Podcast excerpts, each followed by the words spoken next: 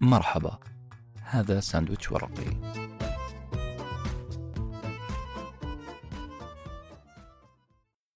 ليالي الحنية.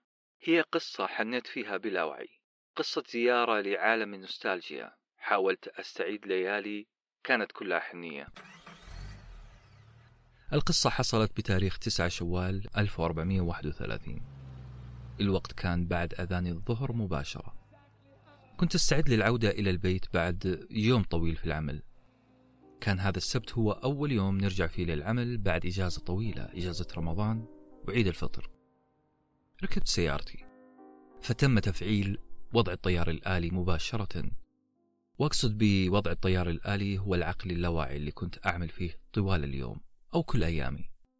هذا العقل اللاواعي اللي يعمل بطريقة أوتوماتيكية بروتين محدد.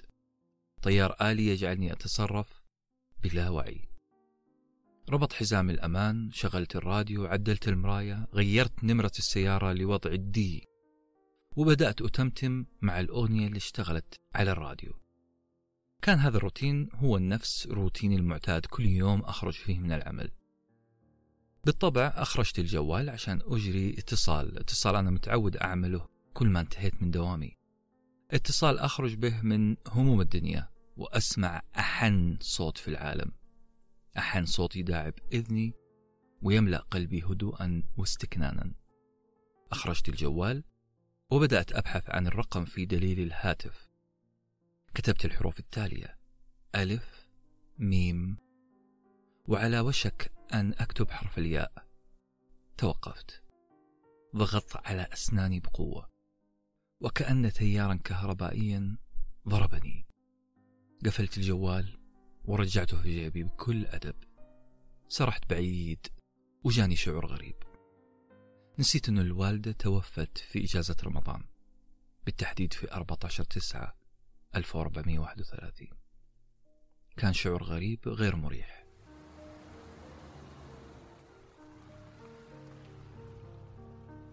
توقفت بالسيارة على جانب الطريق.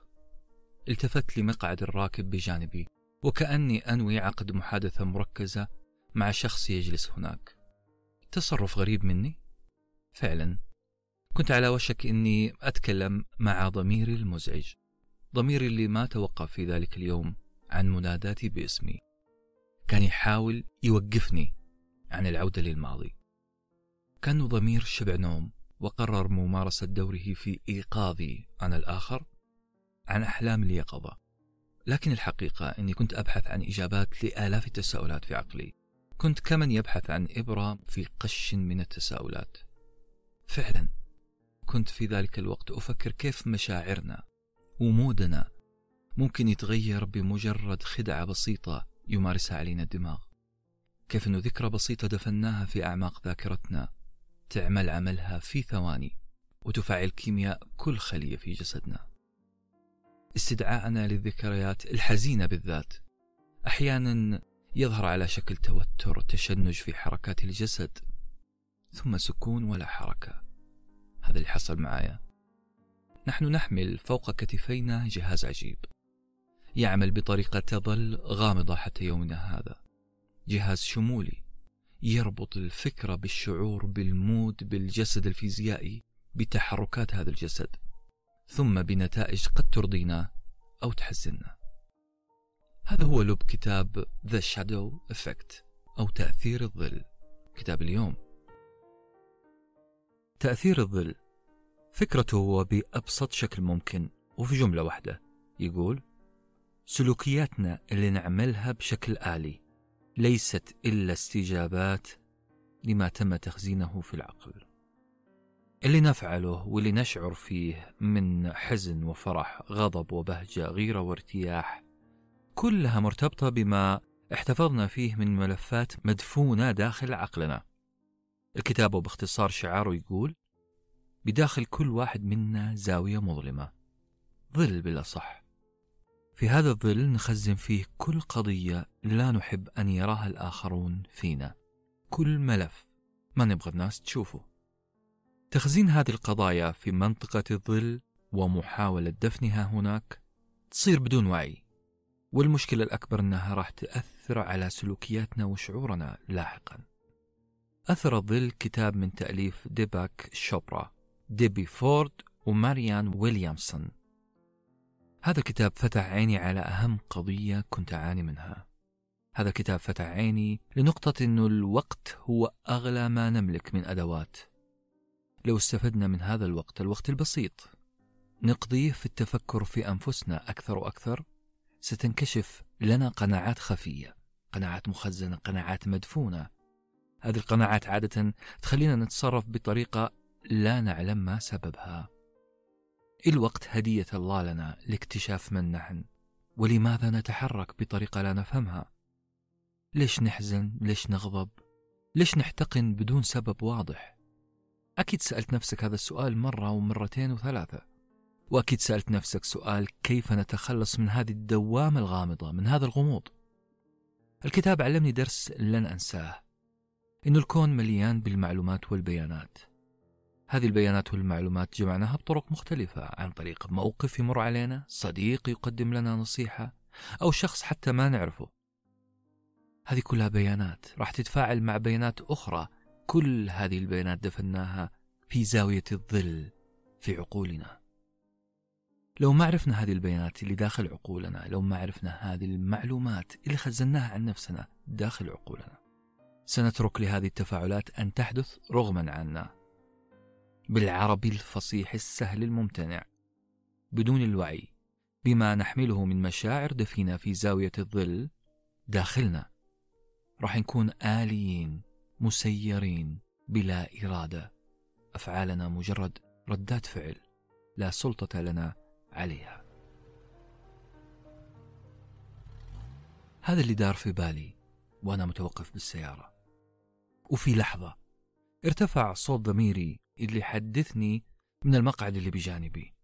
صوت أعلى من العادة وصرخ بأدب قائلا. تأخرنا يا رجل. لقد توقفنا على جانب الطريق أكثر من عشر دقائق. خلينا ننطلق الآن. فعلا يا ضميري فعلا يا عقلي الباطن. إحنا تأخرنا. لكني ما راح أطيعك الآن. لأنه قلبي مليان حنية. اليوم اليوم بالذات. على أيام طفولتي على ذكرياتي. اتركني أعيش دقائق مع هذه النوستالجيا. النوستالجيا الحانية. جلست في السيارة. أنظر للا شيء لفترة طويلة. كل شيء هادي في الطريق كل شيء من حولي يزحف ببطء شديد. الأشجار تتراقص باهتزازات بسيطة وكأنها مجبرة على الرقص لكن خجلانة أن ترقص في مكان عام. السحاب واقف مكانه وكأنه أوراق مسمرة على لوحة السماء. أشعة الشمس ثابتة وكأن توهجها ملتصق بقرص الشمس. هذه الملاحظات اللي كنت ألاحظها في ذلك المشهد أمامي من زجاج السيارة كل شيء سلو موشن مخي هو الوحيد اللي كان ينطلق بسرعة مكوكية من كوكب لآخر. ما أدري ليه في تلك اللحظة ظهرت في بالي صورة شخص أعرفه. بدأت أسأل نفسي أسئلة غريبة أقارن نفسي فيه وأقول ليه أنا بس اللي كذا؟ ليه لازم أعاني عشان أوصل للي أبغاه؟ بينما غيري تسهل عليها الأمور. لماذا ولماذا ولماذا وكثرة اللماذات على لساني. تضخمت والتصقت بأسئلة كيف؟ كنت أتأمل السيارات اللي تعدي من جانبي وأقول كيف لكل هؤلاء الناس أن يشعروا بالسعادة؟ كيف هذا الرجل وزوجته يتكلمون مع بعض بأريحية؟ كيف يبتسم لها وتبتسم له؟ مين سهل عليهم حياتهم؟ ليه أصلا يضحكون؟ ما جاء في بالهم أن الحياة ممكن تضيق عليهم ويوصل بهم الحال للي أنا فيه الآن؟ كلها أسئلة تناثرت في عقلي ولم أجد لها إجابة. الحقيقة يا جماعة أنه أسئلتي ما كانت منطقية أبدا. فأنا وفي تلك اللحظة كنت شخص مملوء بالخوف والحزن. المسألة يا أصدقائي وباختصار تتلخص في المثل المعروف. كل إناء بما فيه ينضح. اللي نضح من إنائي هو تساؤلات نبعت من مشاعر خبأتها طوال شهر ويمكن أكثر وأكثر. مشاعر سلبية خزنتها وخبأتها ودفنت عليها في داخل عقلي. أنكرتها فتنكرت هي ولم أعد أنتبه لها. تنكرت فترك لها الحبل على الغارب وأصبحت تظهر على شكل سلوكيات مظلمة مشاعر مظلمة. باختصار. أنا تركت لزوايا الظل بداخلي بأن تلعب دورا أساسيا في تشكيل تفكيري مشاعري وتصرفاتي. زوايا الظل أو ذا شادو كما سماها الكتاب هي مشاعر أكره أن يراها الناس. مشاعر كبتها أو بالأصح وأدتها. لكنها تعود للحياة كل بعد فترة. ترجع تلك المشاعر الموؤودة لتسألني بأي ذنب قتلتني. تظهر على شكل روح لا أراها وسلوك سلبي أفجره في الناس. المسألة خطيرة لذلك خلونا نفصل في الموضوع شوية. من أنا؟ ومن أريد أن أكون؟ هذه السؤالين هما أعظم مشكلة تواجه أي إنسان. هذه الثنائية اللي نحملها معنا ونمشي في الطرقات قد تكون قدر كل شخص. من أنا الحقيقي ومن أريد أن أكون؟ هذه الثنائية ثنائية غريبة نعيش فيها كلنا. أنا شخص خائف من الداخل لكني أريد أن أكون أمام الناس شخص واثق تماما. أنا شخص منزعج من ستين حادثة حصلت لي في الطفولة. في نفس الوقت أظهر أمام الناس بابتسامة. أخفي بلمعان هذه الابتسامة زوايا ظل كثيرة ومكبوتة. ركزوا بنظركم أصدقائي ركزوا للشارع. وانت تمشي في الشارع. سترى وجوه الناس الشاحب منها والمشرق النشيط والكسول الغاضب والمبتسم. كل أولئك الناس أمامك يحملون حملا ثقيلا على أكتافهم. ثنائية من هم وماذا يريدون أن يكونوا؟ الثنائية ما هي فقط في شخصياتنا بل في كل مظاهر الحياة. الحياة والموت الخير والشر الأمل والاستسلام كلها تعيش داخل كل إنسان وتمارس ضغوط. ضغوط على أوجه حياتنا. إحنا نضحك بهجة بالحياة لكن بداخلنا خوف مكتوم من المرض والفقر والموت وساكتين على ذا الكلام. لا أنسى الرسالة اللي جاتني على الخاص. من صديقة تقول أعيش حالة رعب كلما رأيت إنسانة كبيرة في السن. ثم ذكرت الجملة الأهم. بصراحة أنا خايفة أكبر. هذه المشاعر الضلالية أو زوايا الظل اللي نتكلم عنها ما هي عيب؟ مشكلتها أنها موؤودة. أننا لا نناقشها مثل تلك التي أرسلت لي رسالة على الخاص. زوايا الظل اللي نتكلم عنها تتحكم في قراراتنا وتضغط على قناعاتنا بل وتسهم بشكل أو بآخر في تشكيل فهمنا للحياة ككل. هذه الأفكار دارت في راسي لدرجة الإزعاج ولذلك حركت سيارتي. وبدلا من أن أذهب للمنزل فضلت أن أتنقل في شوارع نوستالجية الطبيعة. نعم أنا ألف بسيارتي الآن في شوارع كنت أرتادها زمان. في هذه اللحظة ضميري استيقظ ضميري الغاضب. زادت حدة نبرته الآن وصارت أكثر صرامة. يبدو أنه يصر علي أن أرجع البيت أرجع إلى الواقع. لم يعد هذا الضمير هذا العقل اللاواعي لم يعد يمتلك تلك الحنية اللي يعرفها عنه. صراحة هو يبغاني أتوقف عن استجرار الذكريات. يريدني أن أنهي هذه الرحلة بأسرع فرصة. إلا أنني أجد قدمي تعصي هذه الأوامر وتضغط أكثر على دواسة البنزين لأهرب إلى الماضي. أهرب من الحاضر من البيت من كل من في البيت. عندي رغبة ملحة غريبة.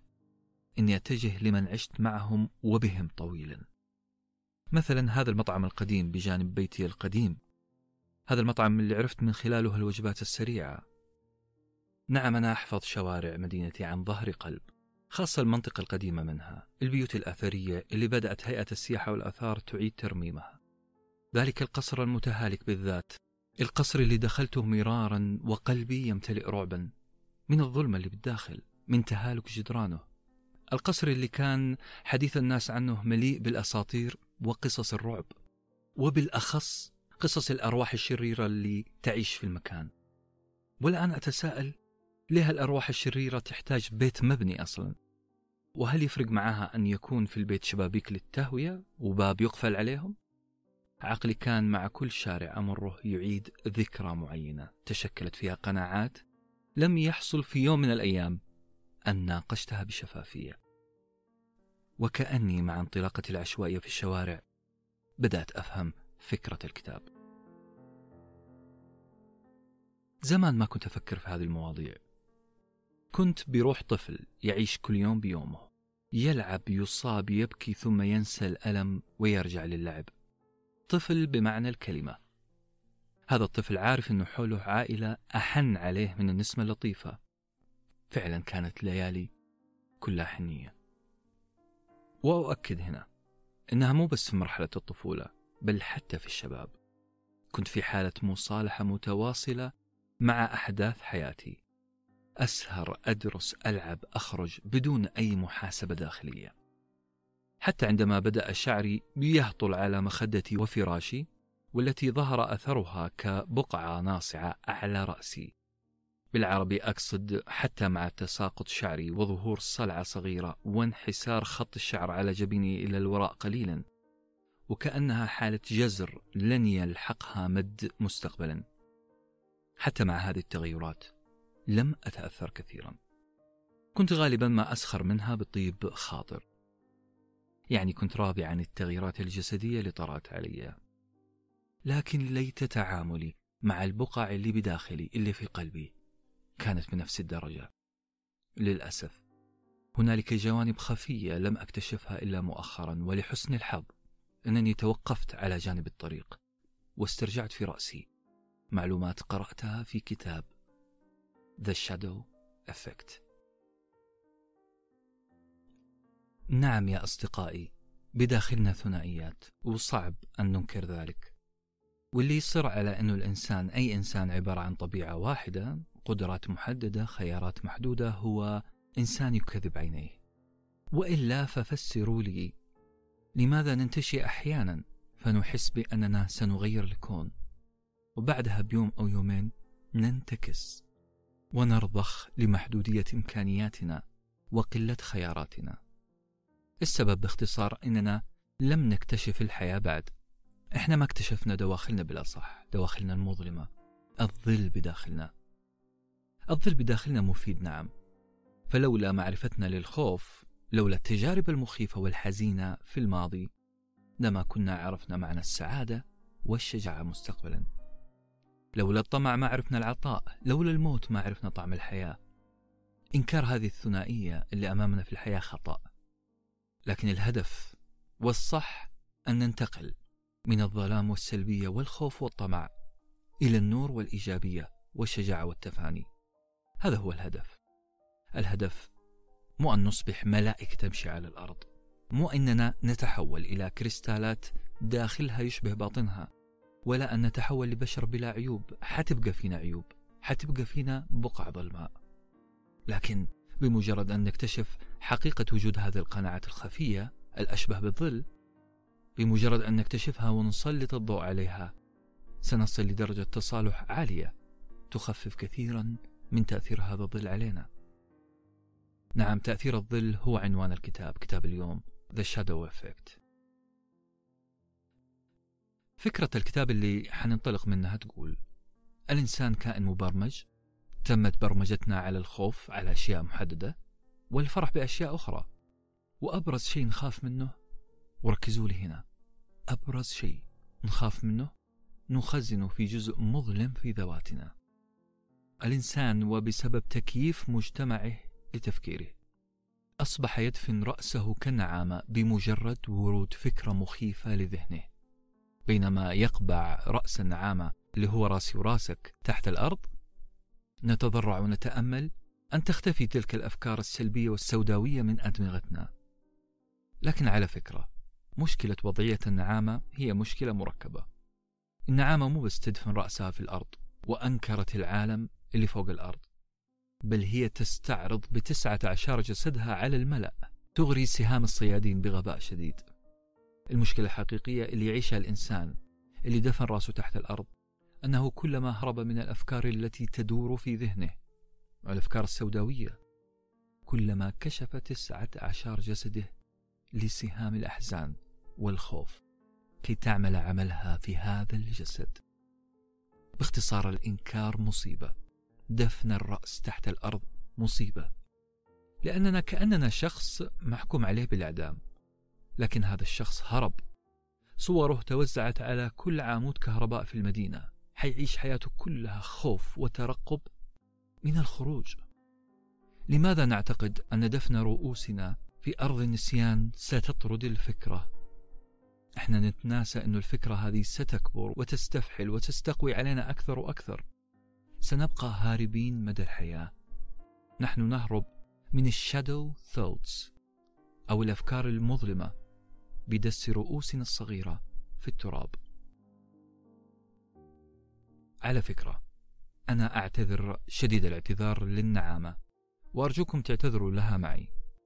عن إيش؟ عن الصورة النمطية اللي ألصقناها فيها. النعامة مجرد طائر كبير الجسد صغير الدماغ.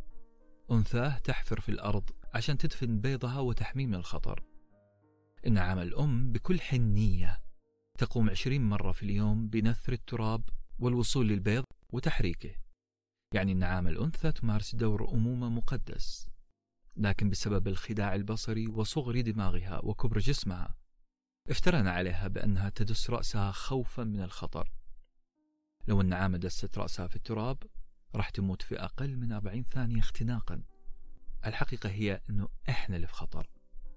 إحنا اللي ندس رؤوسنا في الرمال.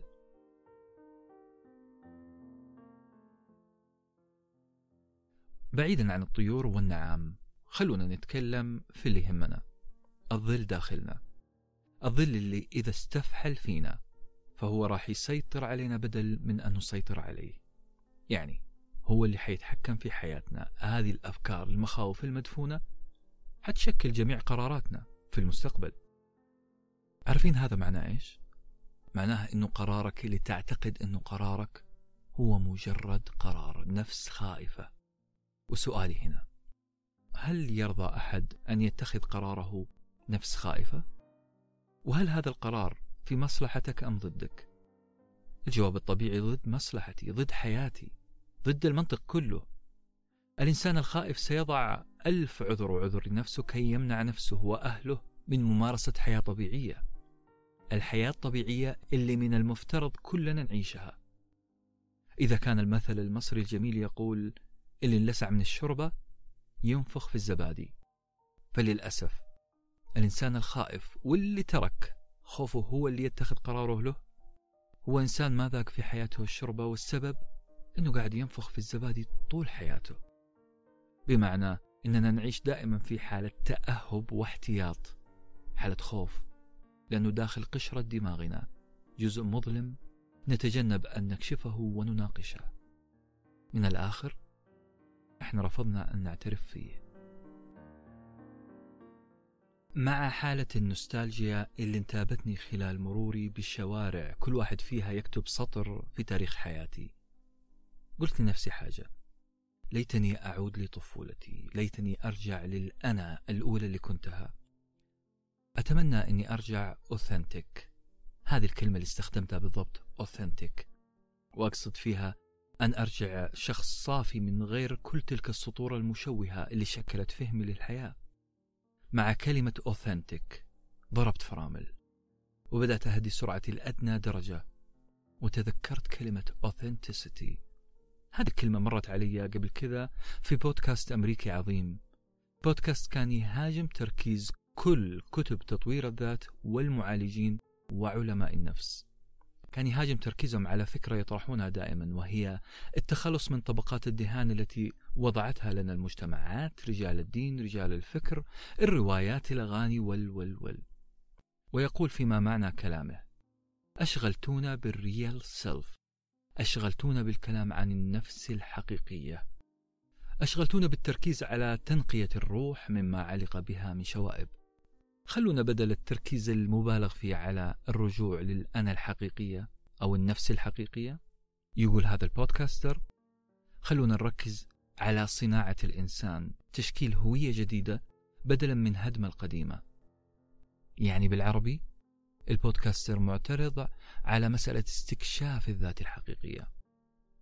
بصراحة أنا كنت معجب بكلامه ولا زلت. ليه أنبش الماضي طالما أنا أقدر أصنع حاضري ومستقبلي. بعض المغردين كذلك في تويتر عندهم نفس الرأي. قرأت لكثير يسخرون من محاولة الناس التعمق في الذات. بعضهم كانوا يهاجمون هذه التوجهات بأنها هي نفسها سبب مشكلة الإنسان. الإنسان سبب مشكلة لنفسه بالبحث عن الذات. لما يعيش حياته؟ لما يعيش حياته كما هي؟ لما يصنع نفسه؟ ويصنع الحياة التي يريدها له في الحاضر والمستقبل. البحث العميق في الذات وأصل الذات والرجوع للأنا الحقيقية. ما ألوم الناس لو انتقدوها؟ ولا ألوم صاحب البودكاست الأمريكي. ما أقدر ألومهم لأنها فعلا فكرة مخيفة أني أعيش حياتي كلها أبحث في الماضي. أحاول أن أعود لذاتي النقية الخالية من الشوائب. أنا متفهم جدا هذا الشيء. أنا معكم أن الولوج لنفق الأوثنتسيتي أو التركيز والمبالغة في التركيز على العودة للذات هو شيء معيق نوعا ما. أنا إنسان ناجح أرجع ليش لورا. أنا تشكلت شخصيتي حسب المجتمع اللي أنا عايش فيه سياق المجتمع التكنولوجيا العادات التقاليد والقوانين. ليش أرفضها؟ لكن عندي وجهة نظر بسيطة. أنا شخصيا أعتبر العودة للأوثنتسيتي العودة للذات الحقيقية والنبش فيها هي خطوة واحدة للوراء عشان أستطيع أن أقفز 90 متر للأمام زي لاعب الوثب العالي اللي يرجع خطوتين عشان ينطلق زي الشخص اللي يبدأ يتعلم على لوحة المفاتيح بالطريقة الاحترافية بعشرة أصابع. راح يلاحظ أنه بمجرد أنه يبدأ بعشرة أصابع راح يكون أبطأ مقارنة بأيام كان يكتب بإصبعين بس. لكن هذه مدة مؤقتة فترة مؤقتة شهر بس على الأقل وحيصير يكتب بالعشرة أصابع بطريقة أسرع مليون مرة. نعم عودتنا للخلف أحيانا والنبش في الماضي هو فقط محاولة لمعرفة أنا خايف من إيش خايف ليش الآن؟ ليه حزين؟ ليه أعصب فجأة بدون مبرر واضح؟ ليه أكتئب فجأة؟ ليه أحزن؟ فترة الرجوع للذات الحقيقية هي فترة مؤقتة. أشوف فيها الجبل الجليدي تحت الماء وأعرف أن قمة الجبل الجليدي اللي فوق سطح الماء هي مجرد ديكور. المسألة ما هي تطرف بين رأيين؟ إما أبحث في حقيقتي أو أتجاهلها تماما. لا المسألة توفيق بين الرأيين. رأي معترض ورأي مؤيد على نبش الماضي والبحث في الذات. يا جماعة في النهاية المسألة تكاملية. وليست متعارضة في رأيي على الأقل أعتقد عندكم سؤال الآن هل الموضوع خطير لهذا الحد؟ ما راح أجاوب على سؤالكم أصدقائي المستمعين والمستمعات بل سأذكركم بموقف معين كنتم فيه قلقين أو خائفين كيف كان شعوركم وقتها؟ طيب كيف كان ذلك المغص اللي شعرت فيه؟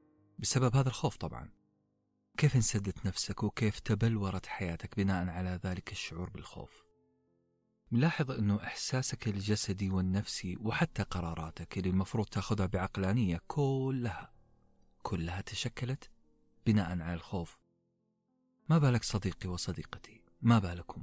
لو كنت خايف من يوم ولادتك من مجموعة أسئلة وإلى اليوم هذه الأسئلة ترفض مناقشتها. قضايا تخصك أنت شخصيا مخاوف تطلع من فترة لأخرى لا زلت أتذكر في يوم أني سألت شخص أكبر مني وأكثر مني علما ويبدو أكثر اتزانا. كنت أرى أنه سيرشدني لحل مخاوفي. سألته أنا خائف من المستقبل خايف على نفسي خايف على أبنائي إيش أعمل؟ بصراحة كان سؤال مباشر وواضح وصريح وكان جوابه أكثر وضوح وصراحة. جاوب بطريقة زلزلت إذني وقلبي قال أنت ضعيف إيمان وهذا الجواب زاد من حيرتي والآن أقول لكم ليه أليس من الطبيعي أني أخاف من المستقبل؟ أليس من الطبيعي أني أخاف من أسئلة تتعلق مثلا بالأشباح بالظلام؟ بالفقر بالمجاعات بالموت؟ طبعا هذه الأشياء تخوف مشكلتي تلك الأيام إني كنت صريح تماما وسألت السؤال الصحيح تماما لكن الإجابة المختزلة زادت الطين بلا. الإجابة كانت اتهام صريح لي بضعف الإيمان. كان من المفترض بحسب رأي صديقي الناصح إني أطنش هذه الأفكار وأنساها. بالعربي علي أن أخبئ رأسي في التراب وأترك مخاوفي تطفح على سطح سلوكي وذوقي وقراراتي مرة بعد مرة بعد مرة كل مرة بطريقة أقوى وأقسى. نعم الموضوع خطير. لأنه كلنا عندنا مخاوف مكبوتة وكلنا ننصح بأن نزيد كبت هذه المخاوف. الحل يا جماعة مو في التجاهل الحل في المواجهة والنقاش.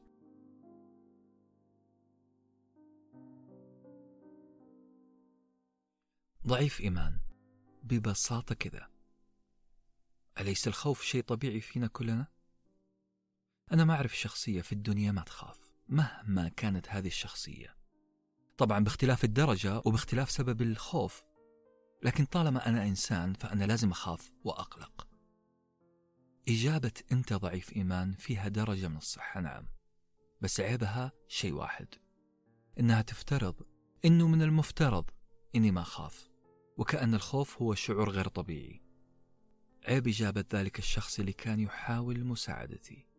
إنه لم يطبع الخوف بداخلي بل جعله تهمة بحد ذاتها. ما عامل الخوف كفيروس قد يصاب به أي إنسان حي. نعم أنا حي. إذا فمن الطبيعي أن أصاب بفيروس فيروس القلق. فالميت لا تستهدفه الفيروسات. نعم قد أكون أنا ضعيف إيمان في تلك الفترة وقد أكون الآن أيضا. أعترف. لكن المخاوف في هذا العصر تتواجد في كل مكان يا أصدقائي. في الحياة فيه مثيرات triggers مثيرات تعيدنا مئة مرة في اليوم لتلك المخاوف. المخاوف موجودة في كل مكان وكامنة تحت قشرة دماغنا. كوني أبنجها كوني أنام أتناساها هذا حل مؤقت. لكن مجرد زيارة لل timeline في تويتر مثلا قراءة شريط أخبار أو سماع قصة من صديقي عن الطلاق والزواج الموت الأرواح الشريرة السرقة الاغتصابات. بمجرد المرور بموقف من المواقف السابقة ستجد الجانب المظلم من نفسك ياكل فيك قطعة قطعة. وكل مرة تتزايد شهية ذلك الوحش اللي ربيناه بالسكوت عنه. ربيناه لدرجة صار يخوفنا من أن نبحث داخل ذواتنا داخل أفكارنا. ربينا وحش وأقنعناه بأن تسليط الضوء على المخاوف قد يجعلنا نشعر بالخزي والعار أصبحنا بالاعتراف بالخوف بالاعتراف بالمخاوف المدفونة داخل عقلنا كأننا نتصرف بطريقة غير لائقة مخزية ومدمرة إن ما كان هذا هو الاستعباد بعينه فكيف إذا يمكن تعرف الاستعباد؟ الاستعباد هو اللي تحدثت عنه إحدى مؤلفات الكتاب ديبي فورد. الفتاة اللي عاشت حتى الثلاثين من عمرها في حالة هلع خوف وهروب. شابة بحثت عن الكمال في كل شيء وفي عز رحلتها عن الكمال كانت تدفن رأسها في التراب. هربا من إيش؟ هربا من مخاوفها من قلقها من شيء داخلها شيء حقيقي حاصل. ديبي المتوفية سنة 2013 بسبب ورم عضلي. استيقظت في لحظة بمساعدة كتاب ألفه أحد مؤلفي الكتاب الآن شوبرا. استيقظت على منبه قال لها الحل ليس في ادعاء الكمال بل في مصالحة الأخطاء.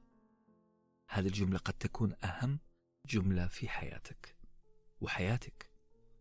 الحل في مصالحة الأخطاء. بالوعي بعيوبنا بمخاوفنا الدفينة. هو استيقاظ بمعنى الكلمة. نعرف من خلاله محركاتنا الخفية اللي أعمت بصيرتنا. ديبي ما كانت نموذج هوليوودي للبطلة اللي تبدأ قصتها بطلة وتنتهي كبطلة بل هي إنسانة زينا زيها. صحيح سقطاتها في البداية كانت كبيرة وعظيمة أخطاءها كبيرة. صحيح أنها وصلت لمرحلة كانت تصرف عشرات الآلاف من الدولارات في المهدئات في المخدرات حتى. أي مادة تهدئ من نفسها المضطربة كانت تتعاطاها دبي. لكن العبرة في انتقالاتها في تدرجها من السيء إلى الجيد إلى الأفضل. العبرة بالضبط في انتقالها من الاعتماد على مهدئات خارجية مؤقتة على مسكنات ما تعالج الخوف بل تبنجه قليلا. العبرة في انتقالها إلى عالم احتضنت فيه مخاوفها فهمت هذه المخاوف وبدأت تحل هذا اللغز العميق. لغز القلق الغير مفهوم بالعربي. ديبي طبقت سلوك النعام الحقيقي وليس الأسطورة اللي نسبناها نحن البشر إلى النعام. كل ما قيل لها من صغرها عن الصورة الكاملة للإنسان الكامل أعادت ديبي ضبط هذه الصورة وعاشت وماتت كبطلة حقيقية متحررة من المخاوف.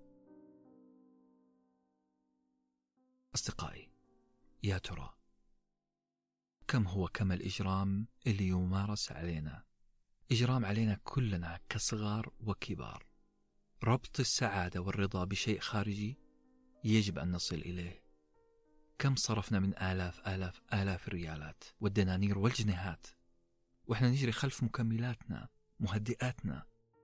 كما أقنعتنا الإعلانات والسنابات بأنه سفرية لهذا الأوتيل الإيطالي أو زيارة لذلك المكان الشمالي أو اقتناء تلك الشنطة والسيارة أو أو. هذه التصرفات هي الصورة التي سترضينا عن أنفسنا.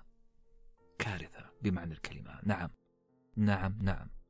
السيارة والشنطة والمتحف والأوتيل حق مشروع أن نقتنيها ونزورها. لكن أبدا هي ليست المحطة الأخيرة اللي نبغى نوصلها. لا يفهمك أحد.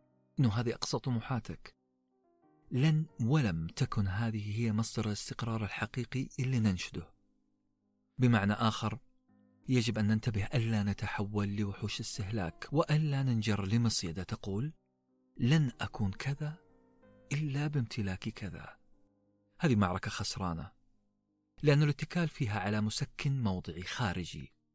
الحل الحل هو في نبش الأعماق. في اكتشاف أنه صرف المبالغة على شكل ما هو إلا مكياج بسيط لعيب داخل صدري. خوف من عدم اكتمال صورتي بالشكل اللي تم الترويج له. بمعنى آخر وبالعربي وبصراحة. استهلاكي وسلوكي وقراراتي لو كانت بسبب شخص آخر هو اللي شكله لي فأنا تحت تأثير الظل. أنا تحت تأثير قناعة انخدعت من زمان فيها. واعتقدت أنها حقيقة من الحقائق.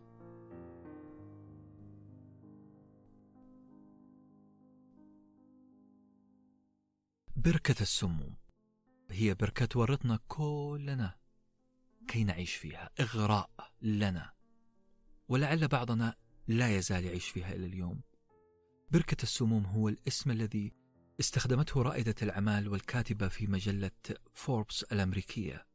أماندا نيفل وكانت تقصد ببركة السموم العالم اللي يأخذ برأسنا إلى الكمال العالم الذي يحتنكنا إلى الكمال.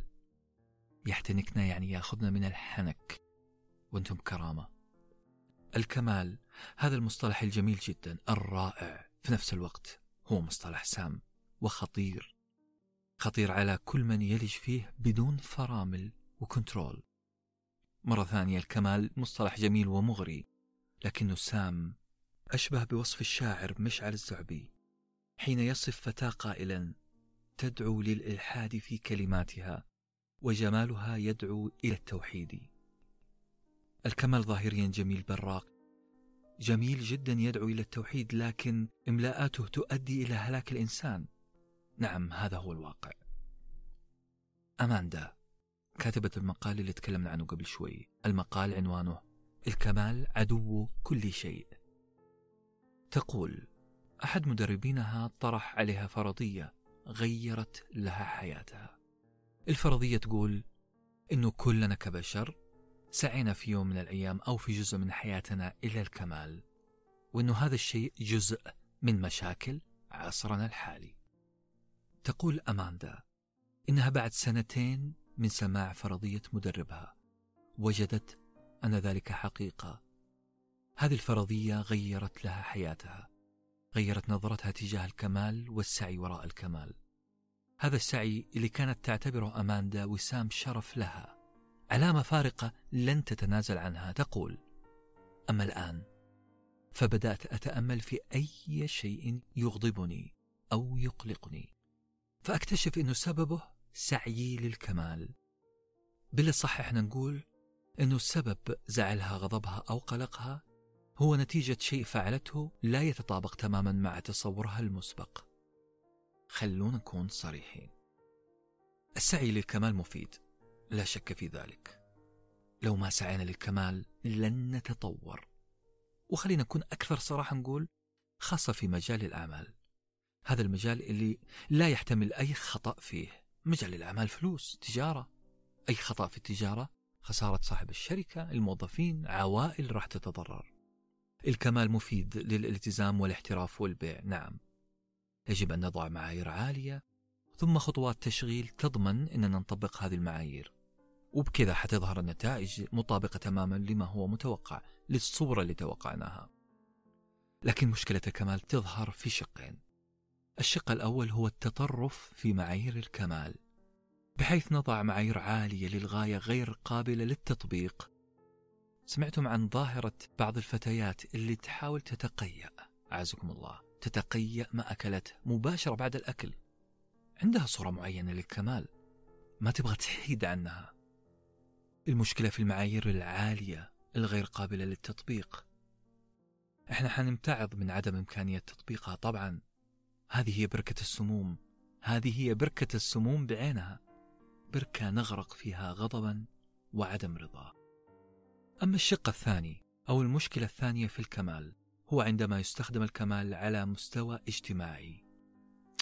كلام غريب. لا خلينا نفصل شوية. الكمال في المستوى الاجتماعي على ثلاثة أنواع. كمال ذاتي. وهي الصورة المثالية الخالية من العيوب اللي أصنعها أنا لنفسي. يعني وزن محدد شكل محدد ملمس شعر محدد نفسية محددة ملامح وجه ومود محدد. أبغاها تكون بالمليمتر كما أريد. لازم ما أتغير عن هذه الصورة المثالية اللي أرى فيها نفسي. هذا كمال ذاتي. معاييره على فكرة غير قابلة للتطبيق. لن تتصالح مع نفسك. أما النوع الثاني فهو الكمال الاجتماعي. الكمال الاجتماعي هو الصورة التي أريد الناس أن يروني فيها. الصورة اللي أبغاهم يتكلمون عني بها. أنا أريد أن أكون في نظر الناس وسيم ظريف اجتماعي مسلي ناجح سعيد. وهذه الصورة نلقاها في الجنة إن شاء الله. معايير عالية عالية جدا. أريد من كل الناس أن يروا صورتي بهذا الشكل. هل هو قابل للتطبيق؟ أترك لكم الإجابة. خليني أروح للنوع الثالث. النوع الثالث من الكمال هو الكمال المتوقع في الغير. آه. يعني معايير الكمال اللي أحطها في أصدقائي. إنهم يكونون مرحين متساعدين حواجبهم شكلها كذا ملابسهم شكلها كذا نفسياتهم كذا. عندي صورة محددة للناس وكمالهم. وهذه مصيبة بحد ذاتها. أي ابتعاد من هؤلاء الناس اللي حولي عن الصورة اللي رسمتها لهم فهم كذابين. هم ليسوا أصدقاء ليسوا صادقين. هذا اللي راح أقوله بسبب المعايير العالية اللي حطيتها في أصدقائي. صور الكمال الثلاثة اللي تكلمنا عنها مصيبة علينا لأنه معناها أنه كيلوغرام واحد قد يجعل صورتنا أمام نفسنا مهزوزة.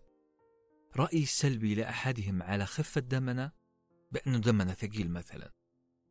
معناها اهتزاز صورتنا أمام أنفسنا.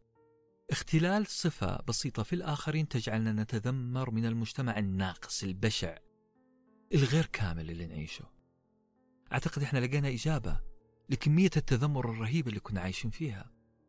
واللي يحب يقرأ هذا المقال أكثر عن بركة السموم الناتجة عن ظاهرة ال perfectionism الكمال المقال عنوانه Perfectionism is the enemy of everything للكاتبة أماندا نيفيل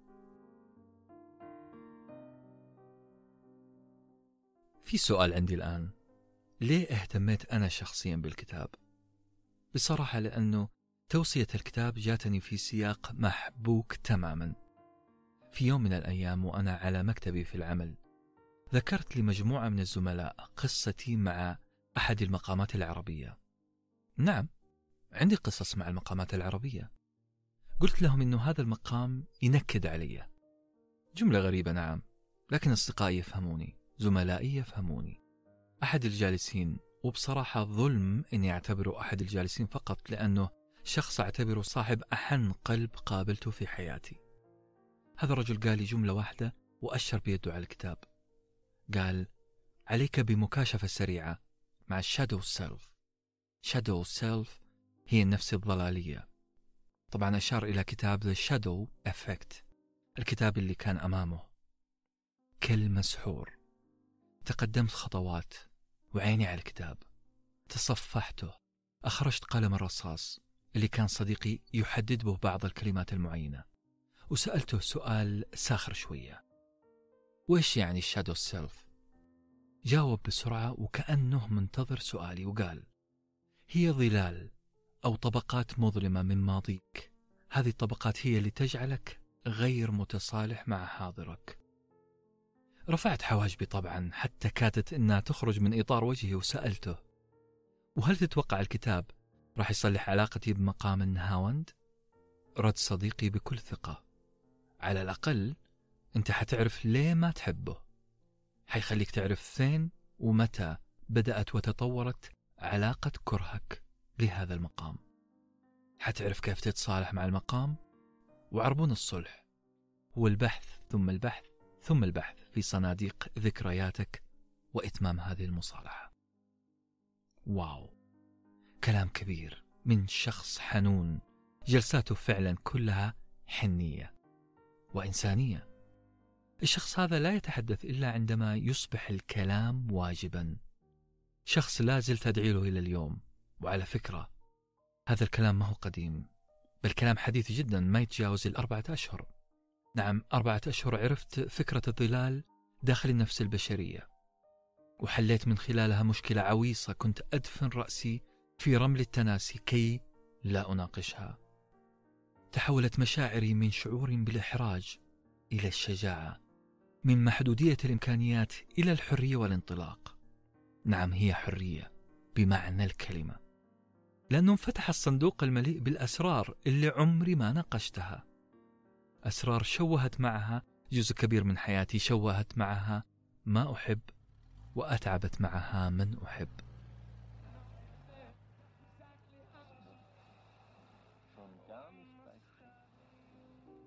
أصدقائي بعد سلسلة الحوارات الذهنية رفعت صوت الراديو وبدأت أستمع إلى الأغاني الرديئة اللي شغالة ما يهمني أنا بس أبى أخفي صوت هذا المزعج بجانبي ضميري. أو عقلي اللاواعي هذا الضمير والعقل اللي مو بس استيقظ بل بدأ يملي علي أوامر. ضميري اللي أصبح إنسان يمسك بمقود السيارة ويحاول أن يغير اتجاهي. وكأنه إنسان يريدني أن أعود لواقعي وأنا أرفض متشبثا بالدركسون أحاول أن أبقى في صندوق ذكرياتي. إلى أن استطعت أن أدخل إلى شارع الأمان. أو هكذا كنت أسميه. شارع الأمان هو شارع كنت ولا زلت أحس فيه أنه أكثر شارع يبعث راحة نفسية لقلبي. تتعانق فيه الأشجار على جانبي الطريق وتشتبك ويبقى الخط الأسفلتي وكأنه نفق ضيق تمر فيه السيارات. كأني في هذا الممر أعبر ممر شرفي وأنطلق لاستلام جائزتي إلا أن هذا الشعور بدأ يزداد غرابة تدريجيا. كلما تشابك الشجر كلما ازدادت ظلامية المكان. اختفى النور. واضطريت أني أخلع النظارة السوداء واستبدلها بنظارتي الطبية فموقفي أثناء القيادة حرج وأحتاج تركيز. أصابعي بدأت تضغط بشدة على مقود السيارة وكأني بدأت أحذر من هذه الظلال. سبحان الله هذه الظلال اللي كنت قبل شوي أعتقد أنها شيء مريح للعين. بدأت تسبب لي إزعاج في القلب والمزاج. الظلال هي المشكلة في رحلتي الحالية وفي كتاب اليوم.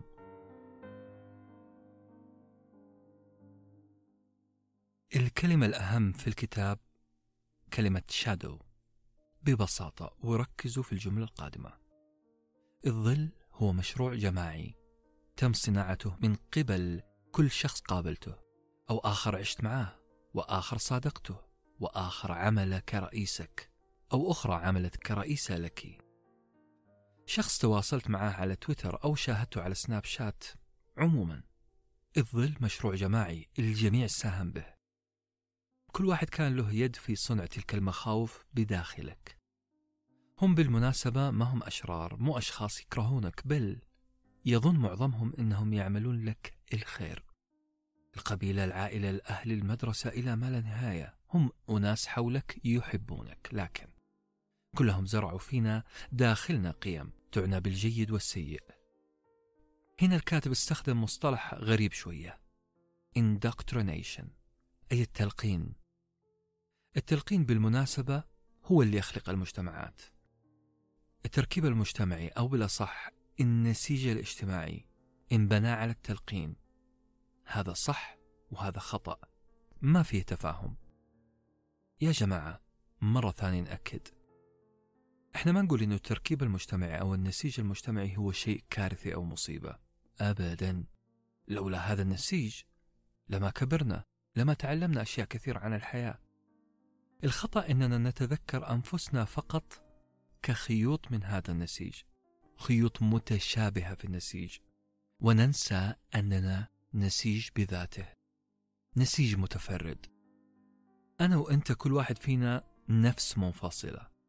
إحنا ننسى هذا الشيء وهذا النسيان هو المصيبة هو الكارثة. إحنا ننسى أنه مو شرط يكون خوفنا جماعي.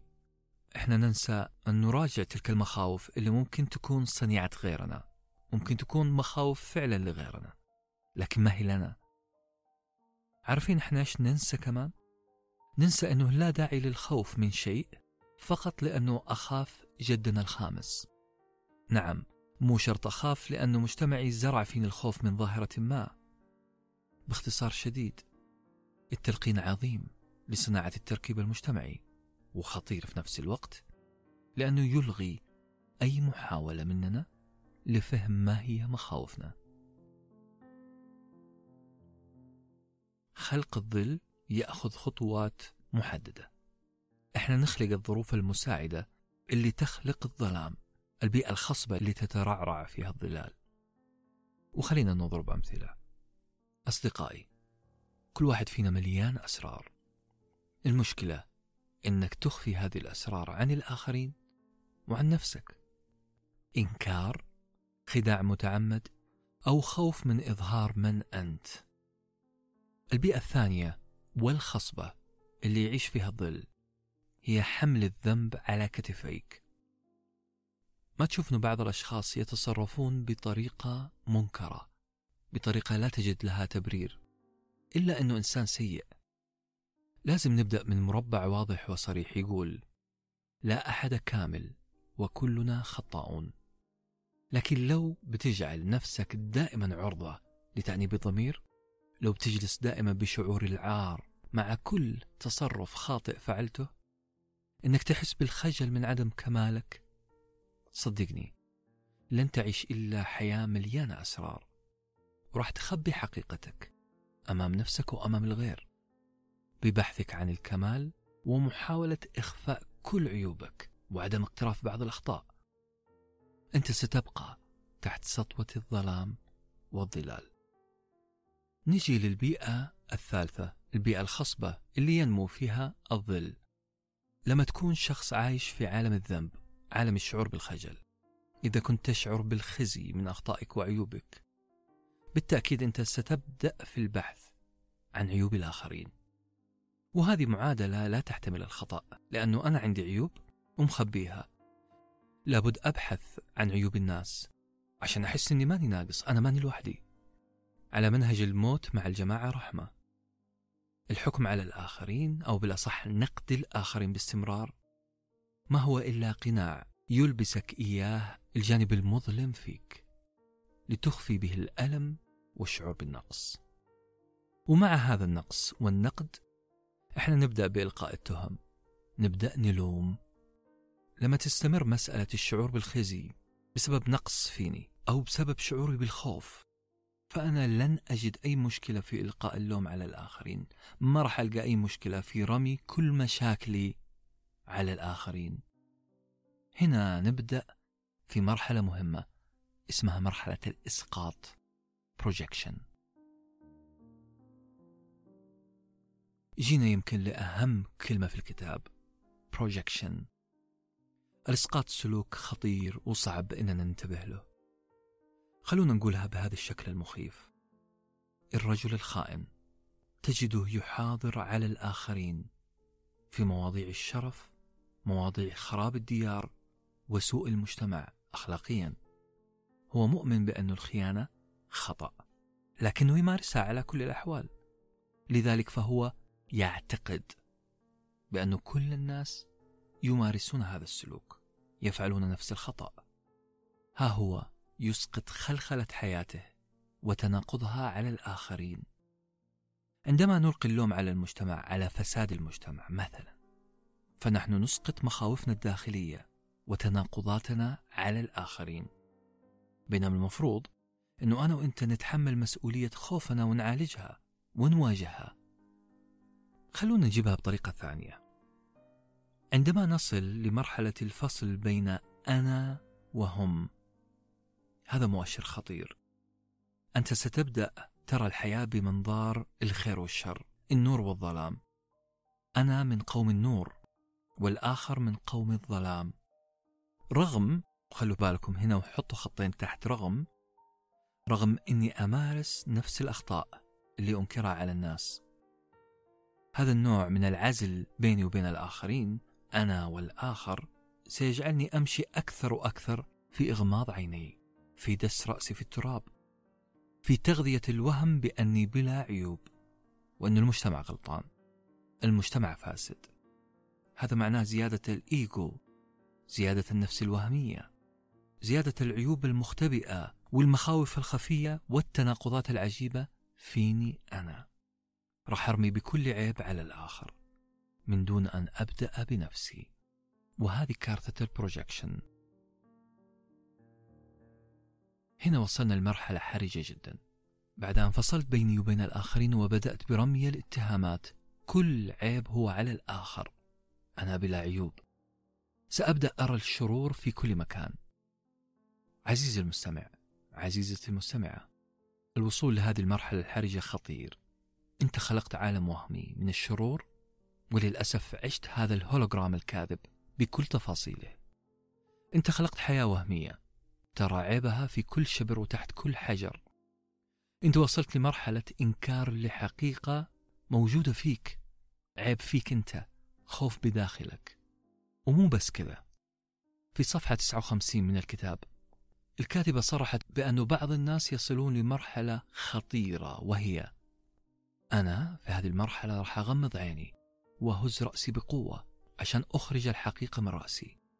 سأصل إلى حالة إني ما عاد أقدر ألاحظ إني أكذب على نفسي. تتذكروا الآن مثال النعامة وتخبية رأسها في الرمال؟ لا الحقيقة غير. الحقيقة إحنا اللي دافنين رأسنا في مخدة من ريش نعام. أعترف أنه كل الكلام اللي راح سلبي جدا نعم. لكنه بداية الحل. إحنا قبل شوي تحدثنا عن مراحل تشكيل الظلام. وبسرعة شديدة قلنا إنه العيب اللي نستحي منه لا نريه الآخرين. نكدس كطبقات من الظلال إلى أن نعمي أعيننا عنه. ويزيد هذا الشعور بالخزي بسبب التناقض بين ما نؤمن فيه بين حقيقتنا وبين ما نريد أن نكون.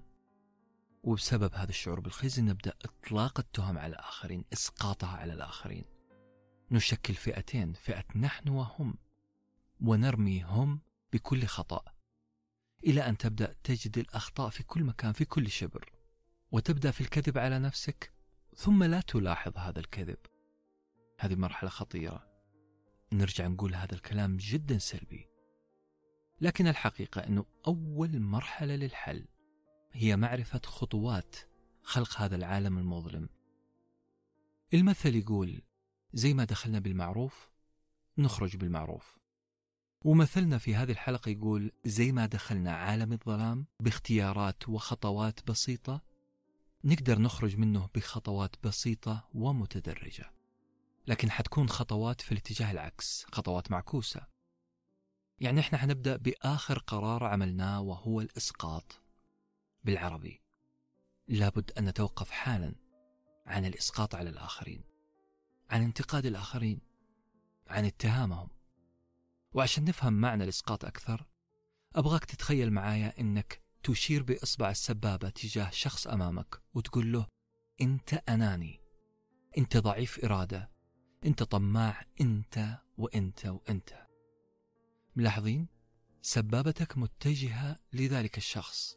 لكن خلي بالك أنه ثلاثة أصابع أخرى من يدك تشير إليك. بلا صح الصفات اللي أنت ما تحبها في نفسك راح تسقطها على الآخرين. لا يسعني هنا إلا أن أقول عبارة يوسف وهبي المشهورة يا للهول يا للهول لو كان هذا الكلام صحيح. زي ما يقول المثل العامي يرمي بلاه على الآخرين. الشخص اللي أعصابه مفلوتة يتهم زوجته بأنه عندها مشاكل في ضبط الأعصاب. تهم الخيانة معظمها تأتي من أشخاص يكرهون هذه الصفة فيهم هم. الشخص يستبسل في الدفاع عن نفسه ويرمي بالحجارة على الآخرين. يا ترى كم شخص مسقط يقابلنا في اليوم؟ هل أنا وأنت وأنت عندنا إسقاطات على الآخرين؟ أوضح أنواع الإسقاط هي قول أحدهم هي تكرهني. أو واحدة تقول هو يكرهني.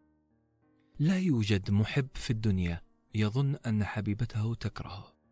أصلا الفكرة ما تخطر على باله. المحب ولأن قلبه مليء بالحب. لا يتصور أن يجرؤ على الاعتقاد بأن الطرف الثاني يكرهه. يمكن يعتقد بأن حبه أكبر من حب الطرف الآخر له لكن أن الطرف الآخر يكرهه؟ هذا غير وارد في قاموس الشخص المحب. وطالما ما ورد في باله فلن تجد هذا الكره على لسانه. مستحيل يقول هي تكرهني أو هي تقول هو يكرهني.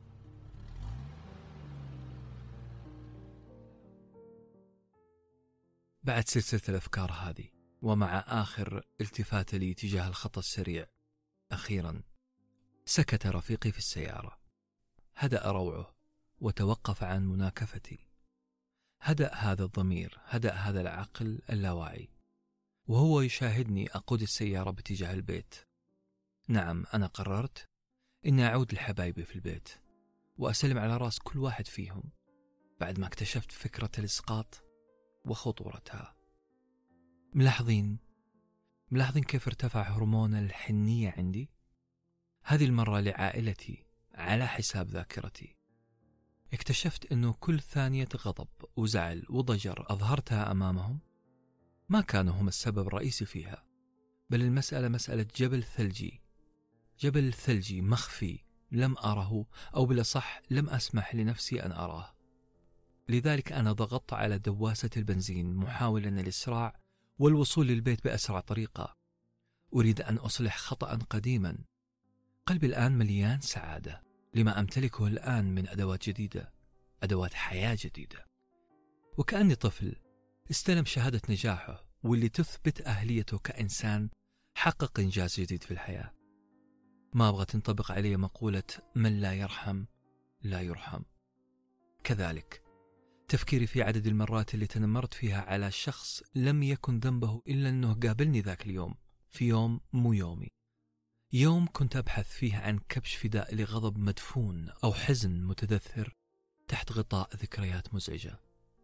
طيب أنت يا صديقي المستمع والمستمعة كم مرة تنمرتم على شخص آخر بأنه بشع سمين ممل؟ هذه قد تكون إسقاطات إسقاطات لقضايا خطيرة يعاني منها المتنمر قضايا بخصوص الوزن المثالي مثلا في باله معايير الجمال أو خفة الدم. الحكم على الآخر بأنه بشع سمين أو ممل قد تكون بنسبة كبيرة. إسقاطات خوف من السمنة خوف من البشاعة خوف من أن نكون مملين أو غير مقبولين اجتماعيا. لذلك الموضوع خطير.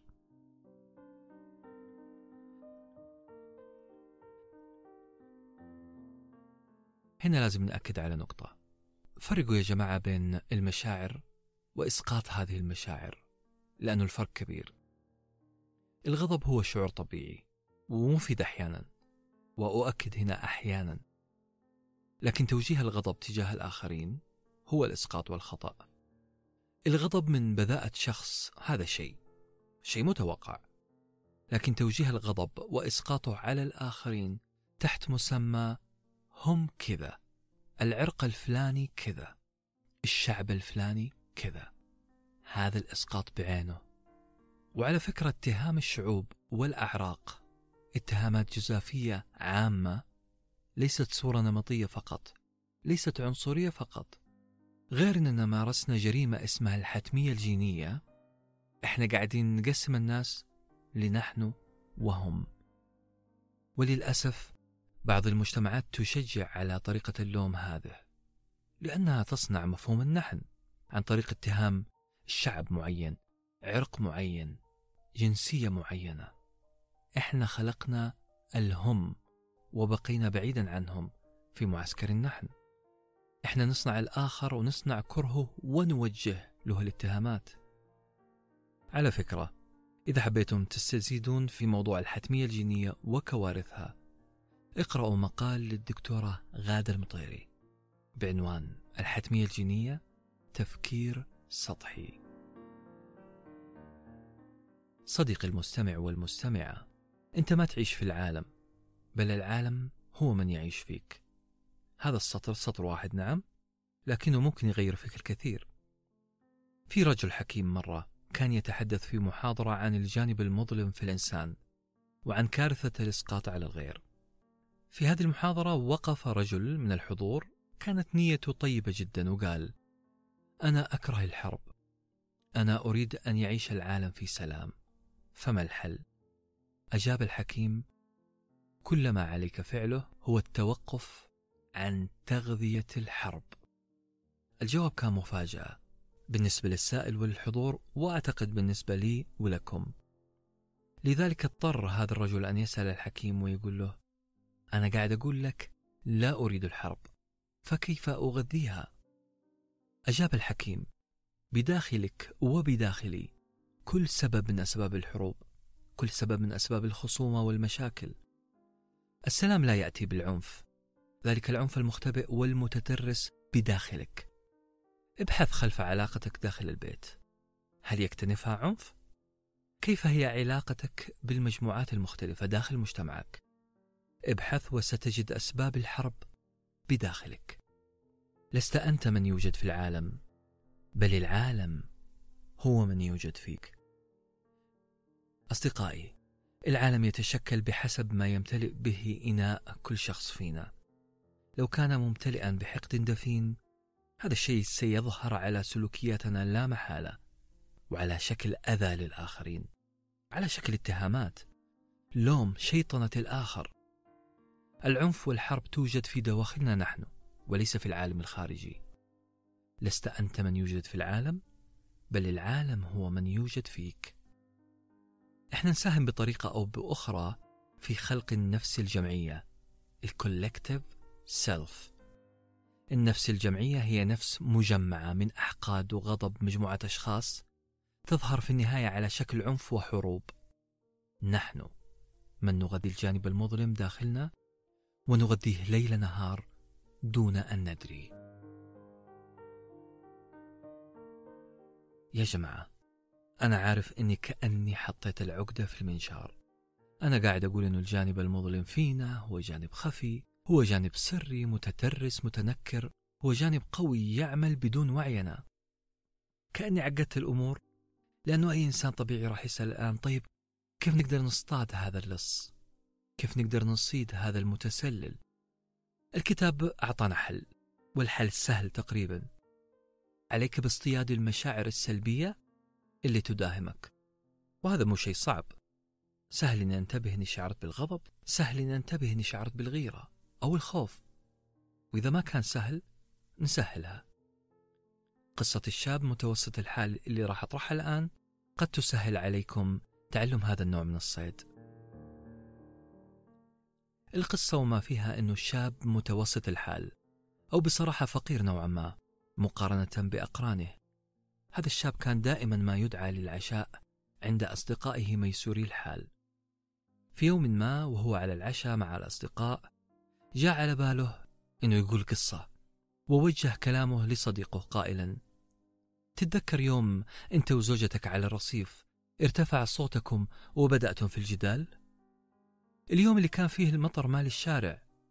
أنتم انشغلتم في الصراخ على بعض لدرجة أنكم نسيتم وجودي في تلك اللحظة. ومن كثر انشغالكم في الجدل في تلك اللحظة بالضبط وقفت سيارة فان كبيرة. مكتوب على جانبيها كلمة بلو تانترم أو نوبة الغضب الزرقاء. نظر هذا الشاب الفقير لبقية الحضور مبتسما وقال أظنها مفارقة عجيبة. أليس كذلك؟ الحضور بكل لباقة هزوا رؤوسهم بالموافقة أو احتمال كبير بالمجاملة وعدت الحكاية لكن الزوجة بطلة القصة اللي للتو حكاها هذا الفقير وبعد انتهاء العشاء ما سكتت راحت للشاب وقالت له أنت كيف تجرؤ على سرد قصة زي هذه أمام الناس هل قصدت إهانتنا؟ الشاب مذهول رد عليها أبدا ما كان قصدي الإهانة الزوجة أصرت على غضبها وقالت إيش اللي خلاك تقول قصة زي هذه؟ إيش كان شعورك وقتها؟ إيش كنت تفكر فيه قبل ما تتفوه بهذه القصة اللي ما لها معنى؟ الشاب قال صدقيني ما كان في شيء في بالي الزوجة وفي نبرة حازمة جدا قالت من الأفضل لك أن تتذكر اللحظة اللي سبقت قرارك في أن تسرد القصة فتش جيدا وقل لنا إيش كان شعورك وقتها؟ قصة غريبة نعم. أعتقد كذا. لكن الشاب سردها لمؤلفي كتابنا كتاب اليوم وقال للمؤلفين فعلا بعد ما فكرت وتأملت في تصرفي وجدت إني كنت غيران. نعم. كنت في اللحظة اللي قلت فيها القصة مليء بالغيرة والحقد. أنا في العشاء مع أصدقائي جالس على طاولة لا أتحمل تكلفة قارورة ماء واحدة. أو طبق واحد من اللي فوق الطاولة. وأرى أمامي زوج وزوجة سعيدان يتناولان الطعام فكان لابد أن توجه الإهانة لهم. يجب أن يخف هذا الاحتفاء بهما. بصراحة هذا هو شعوري الحقيقي وقتها. أصدقائي من هذا المثال البسيط. تقدر تبحث في تسعة عشر مشاعرك السلبية. أقدر أبحث أنا كمان عن مشاعري السلبية اللي لا حصر لها. وكل مرة أنتبه إني امتلأت غضبا أو حقدا على أحد أحاول ألتقط هذا الشعور وأبدأ في محاولة معرفة أسبابه. باختصار أنا هنا أتعامل مع هذا الشعور وكأنه قمة جبل جليدي. مرة ثانية هذا الشعور هذا الغضب هذا التصرف السيء هو قمة الجبل. الشعور ليس الجبل. الغضب ليس الجبل الغيرة ليست الجبل. هي مجرد قمة بسيطة تظهر. في مشاعر تعيش تحت سطح الماء في الظلام. وهي الجبل كامل. هي اللي جعلتني أغضب أغار وأحسد. سمعت مرة شخص قال جملة في الصميم. يقول انتبه عندما يزف إليك خبر عن أحد معارفك سواء كان الخبر سيء أو جيد. فقط انتبه. ولاحظ. لاحظ أول ثانية تسمع فيها الخبر. هذا الشعور اللحظي في تلك الثانية هو الشعور الحقيقي تجاه ذلك الشخص. فلو سمعت أنه مثلا حصل على شهادة الدكتوراه انتبه لما يساورك في تلك اللحظة. هل اشتعلت النار في صدرك؟ أها أنت اصطدت هذا الشعور. مبروك. برافو عليك. ابحث مباشرة. هل كنت تتمنى أن تكون أنت ذلك الشخص الذي يحصل على الشهادة؟ اصطاد الشعور وابدأ في المرحلة التي تليها وهي معالجة هذا الشعور والتعامل معه بالطريقة الملائمة. وهنا نجي للمرحلة الثانية من الكتاب. المرحلة الثانية انفصل وتجاوز المشاعر. بعد اكتشافك لمشاعر الغضب والخوف والحزن اسحبهم للسطح. نعم أنا أعني ما أقول. انتبه لا تترك المشاعر السلبية ترجع تغوص للأعماق وتغرز مخالبها في داخل نفسك. استدرجها للسطح. استدرجتها شفتها وفهمتها مضبوط؟ جاء دور أن تفصل نفسك عن مشاعرك. ببساطة لاحظ معي هذه الجملتين. حاول تلاحظ الفرق بينهم. الجملة الأولى تقول هذا الغضب غضبي غضبي أنا. الجملة الثانية تقول هذا الغضب هو أنا. لاحظتم أي فرق بينهم؟ الجملة الأولى This is mine. هذا الغضب غضبي أنا. والجملة الثانية This is me. هذا الغضب هو أنا. أكيد لاحظتم الفرق. كارثة هي محاولة إلصاق أي تصرف أهوج أو حماقة؟ إلصاقه بأنفسنا. لنصبح في النهاية نحن الحماقة والهيجان. ولا تتوقع أنك ما تعمل هذا الشيء إلا بالعكس نحن نعمله دائما. تذكر معي العبارة المتكررة على لسان كل الناس واللي تقول أنا أصبر سنين ما عندي مشكلة. لكن إذا زعلت فزعلي راح يكون مخيف. أكيد سمعتم نبرة التهديد هذه قبل كذا. قالها لك أحد معارفك مثلا. لاحظ معي كمان المثل اللي يقول اتقي شر الحليم إذا غضب. مثل جميل. لكن نحن نقوله دائما عن أنفسنا أو عن شخص آخر. اتسم بالحلم. ونحذر أنه هذا الحلم قد يتحول إلى انفجار. أنا قابل للاشتعال في أي لحظة. هنا إحنا فرشنا الطريق للغضب بأرتال من الورود أو البارود بالأصح. إحنا عرفنا عن نفسنا بأننا ناس تنفجر في أي لحظة بعد صبر طويل. إحنا ألصقنا المشاعر بأنفسنا فأصبح الغضب المتفجر. نحن ونحن الغضب المتفجر. الكتاب يقول لك انتبه لا تصنف نفسك على أنك السيد غضب أو السيد قلق. مستر أنجر أو مستر أنزايتي. أنت فين والغضب فين؟ ظالم نفسك ليه معاه؟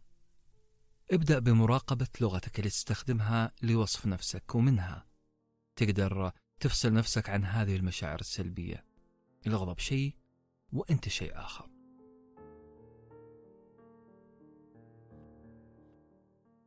إذا ما أنت قادر تفصل نفسك عن السلبية بسيطة اعتبر يا أخي المشاعر السلبية فيروس أو حساسية. أنت ما أنت الحساسية ولا الفيروس. الحساسية والفيروس أشياء طارئة تظهر لسبب معين.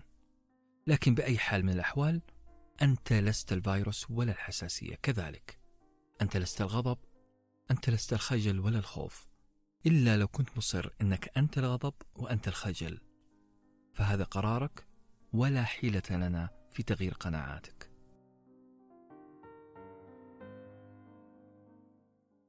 بعد هذه العملية بعد ما فصلت نفسك عن الغضب الغضب شيء أنت تملكه أو عارض يمر عليك. okay؟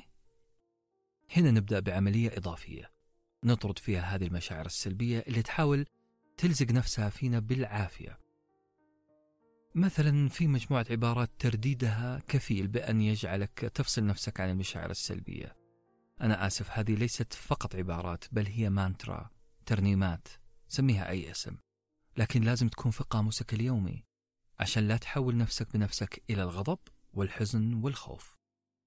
العبارات كالتالي الزهق والملل هذا حيعدي مية في المية راح يعدي. هو شيء مؤقت وليس شيئا يستمر للأبد. هذه الحالة مريت عليها قبل كذا وعرفت أتجاوزها ولذلك راح أتجاوزها. رمي التهم على الغير ما حيساعدني أبدا أبدا. أنا مسؤول عن ما يحصل الآن. عمر ما في إنسان فايز في لعبة اللوم. لذلك بلاش ألوم أحد. العصبية عمرها ما تحل موضوع. لا هي تزيد المشاكل دائما. أنا أكبر وأسمى من هذه المشاعر السلبية. أنا كينونة أرقى بمراحل عدة. المود السيء يجي ويروح. حتى أسوأ أنواع المزاج السيء حيروح بعد شوية. كل ما علي هو أن أنتظر. صديقي وصديقتي إذا اقتنعت وجربت مثل هذه العبارات وأكيد راح تثبت هذه العبارات صدقة معك. عندها حتكتشف فعلا أنه المزاج السيء يجي ويروح.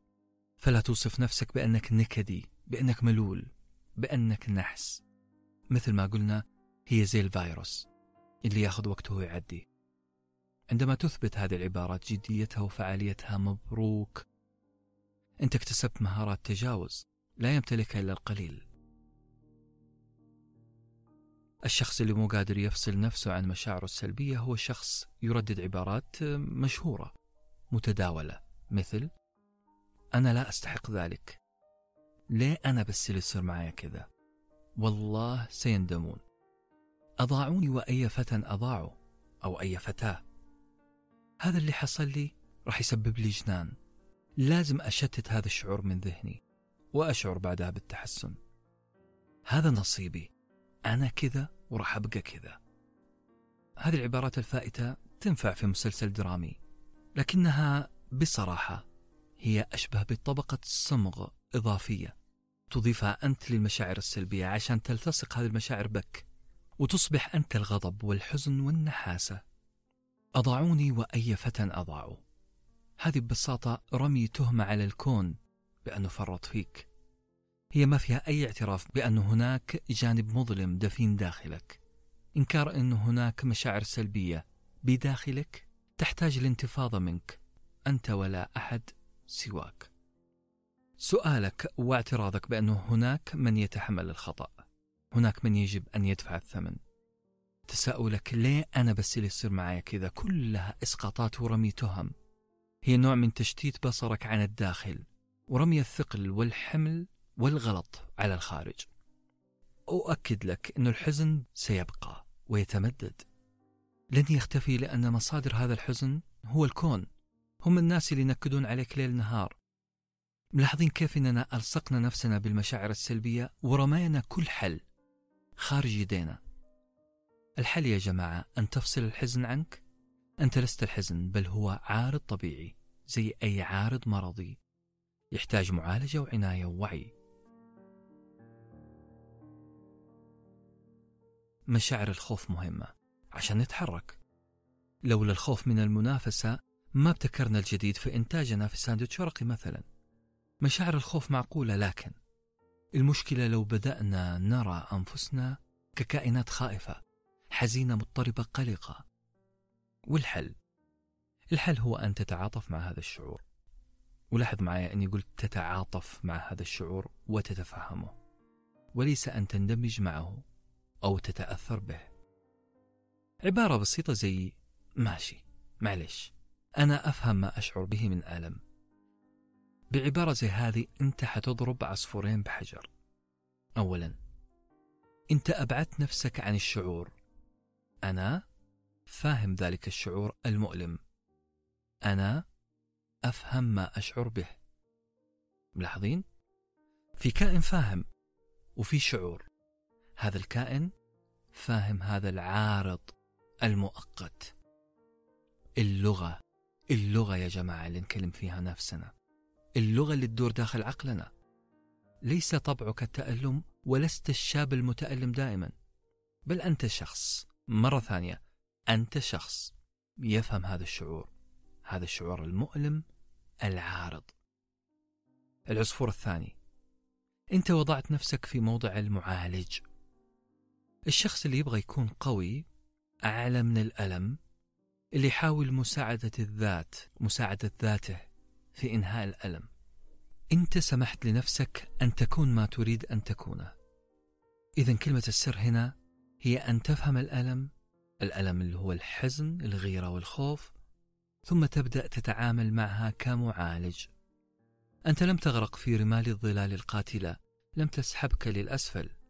بل فصلت نفسك عنها وتعاطفت معها كمعالج. لكن خلي بالك من نقطة. التعاطف والتفهم شيء ومعايشة المعاناة بحذافيرها شيء آخر. إحنا بشر ما نستغني عن بعض وأعتقد فيكم هذه الميزة بل أجزم بذلك.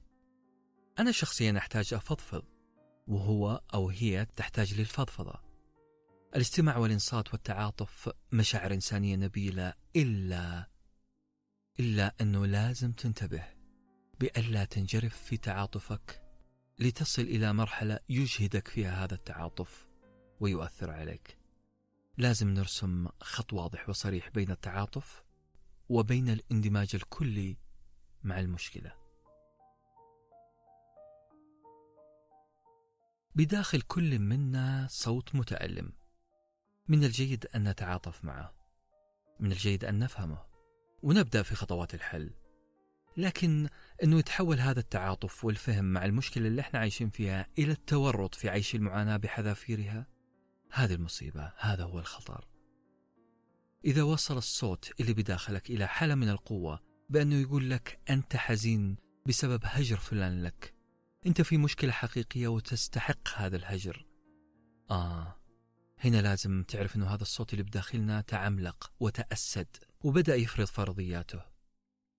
حالة التعاطف يا أصدقائي اللي كنت توليها لهذا الصوت بدأت تتحول إلى حالة اندماج وبدأ يربط هذه المشاعر السلبية بشخصيتك بشخصك بكينونتك. بدأ يقنعك بأنك حزين وأنك تستاهل هذا الحزن. الآن الآن قارنوا بين العبارتين اللي حنقولها. الأولى تقول هنالك حزن بداخلي. لا بأس أنا أتفهم ذلك. قارنوها بهذه العبارة. هنالك حزن بداخلي. أنا في مشكلة حقيقية. أنا أستحق ذلك. فرق بين الجملتين. فرق السماء عن الأرض. الأولى تعاطف تفهم اعتراف بوجود مشاعر عارضة. أنا أتفهم هذا الحزن اللي بداخلي. اعترفت بوجود حزن؟ لا بأس. لكن الثانية فيها اندماج اندماج كلي في تشكيل هوية هوية حزينة سلبية دائما. أنا في مشكلة حقيقية أنا أستحق ذلك. جاءت فتاة لواحد من مؤلفي الكتاب جاءت تشتكي من تعاطفها الزائد مع الآخرين. هي معروف عنها أنها تنصت لجميع مشاكل أهلها. لكن وصل بها الحال أنها صارت هدف لكل الحي. كل واحد يقابلها في الشارع يستوقفها. الناس تشكي لها مشاكلهم. إذنها جميلة. إذنها معطاءة. لدرجة أنها بدأت تشك بأنها ترتكب خطأ كبير في حق نفسها. سألت المؤلف قائلة هل بالغت في هذا الشيء؟ قال لها أبدا. أنت قاعدة تقدمين خدمة عظيمة للناس بالتعاطف معهم. لكن سؤالي المهم لك هل يؤثر ذلك على مشاعرك؟ هل اكتست حياتك بالسلبية؟ قالت لا أبدا. أنا أتعاطف معهم بكل جوارحي. بصراحة أنا أشعر بسعادة لفعل ذلك. كل ما يقلقني هو أنني قد بالغت في ذلك. المؤلف رد برد جميل جدا قال بل وجودك في الحياة سيدتي هو شيء عظيم. أنا أحمد الله على وجود مثلك في الدنيا. هنا المؤلف كان يصف وبدقة أن حالة التعاطف اللي قدمتها هذه الفتاة للآخرين ولا زالت هي حالة مثالية. هي ليست تتعاطف بأنانية. كالشخص مثلا الذي ينصت لصديقه وهو يشتكي من مشكلة خاصة ليشعر هذا المستمع بأنه في وضع أفضل.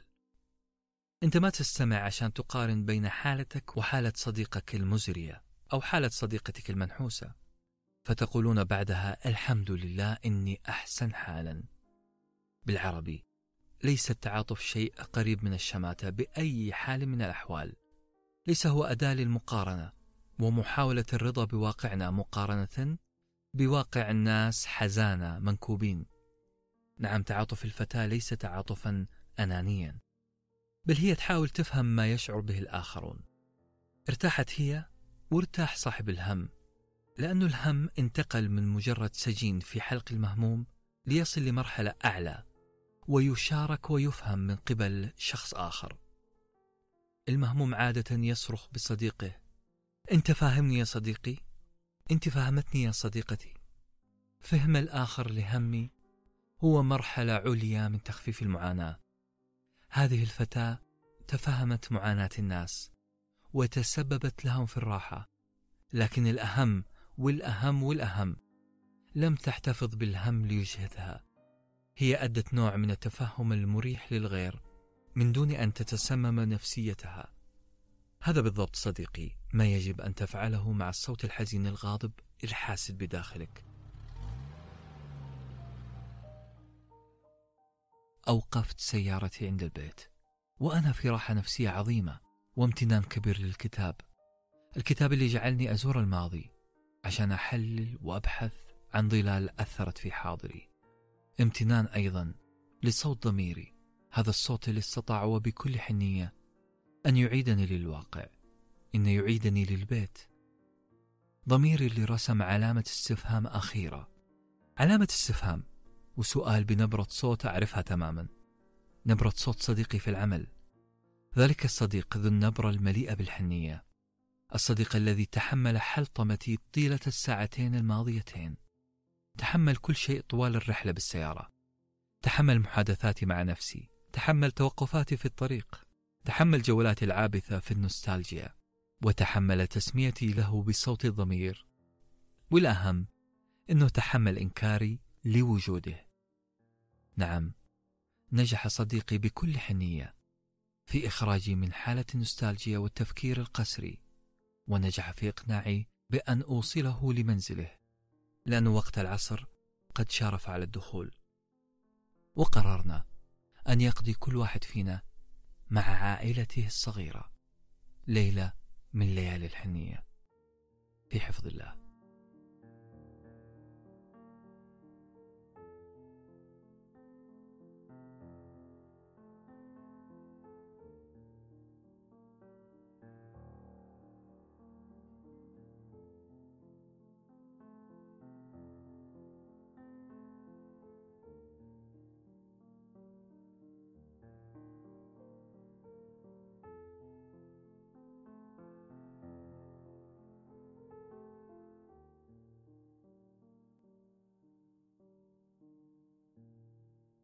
كنتم مع ساندويتش ورقي وجبة معرفية نتشارك لذتها.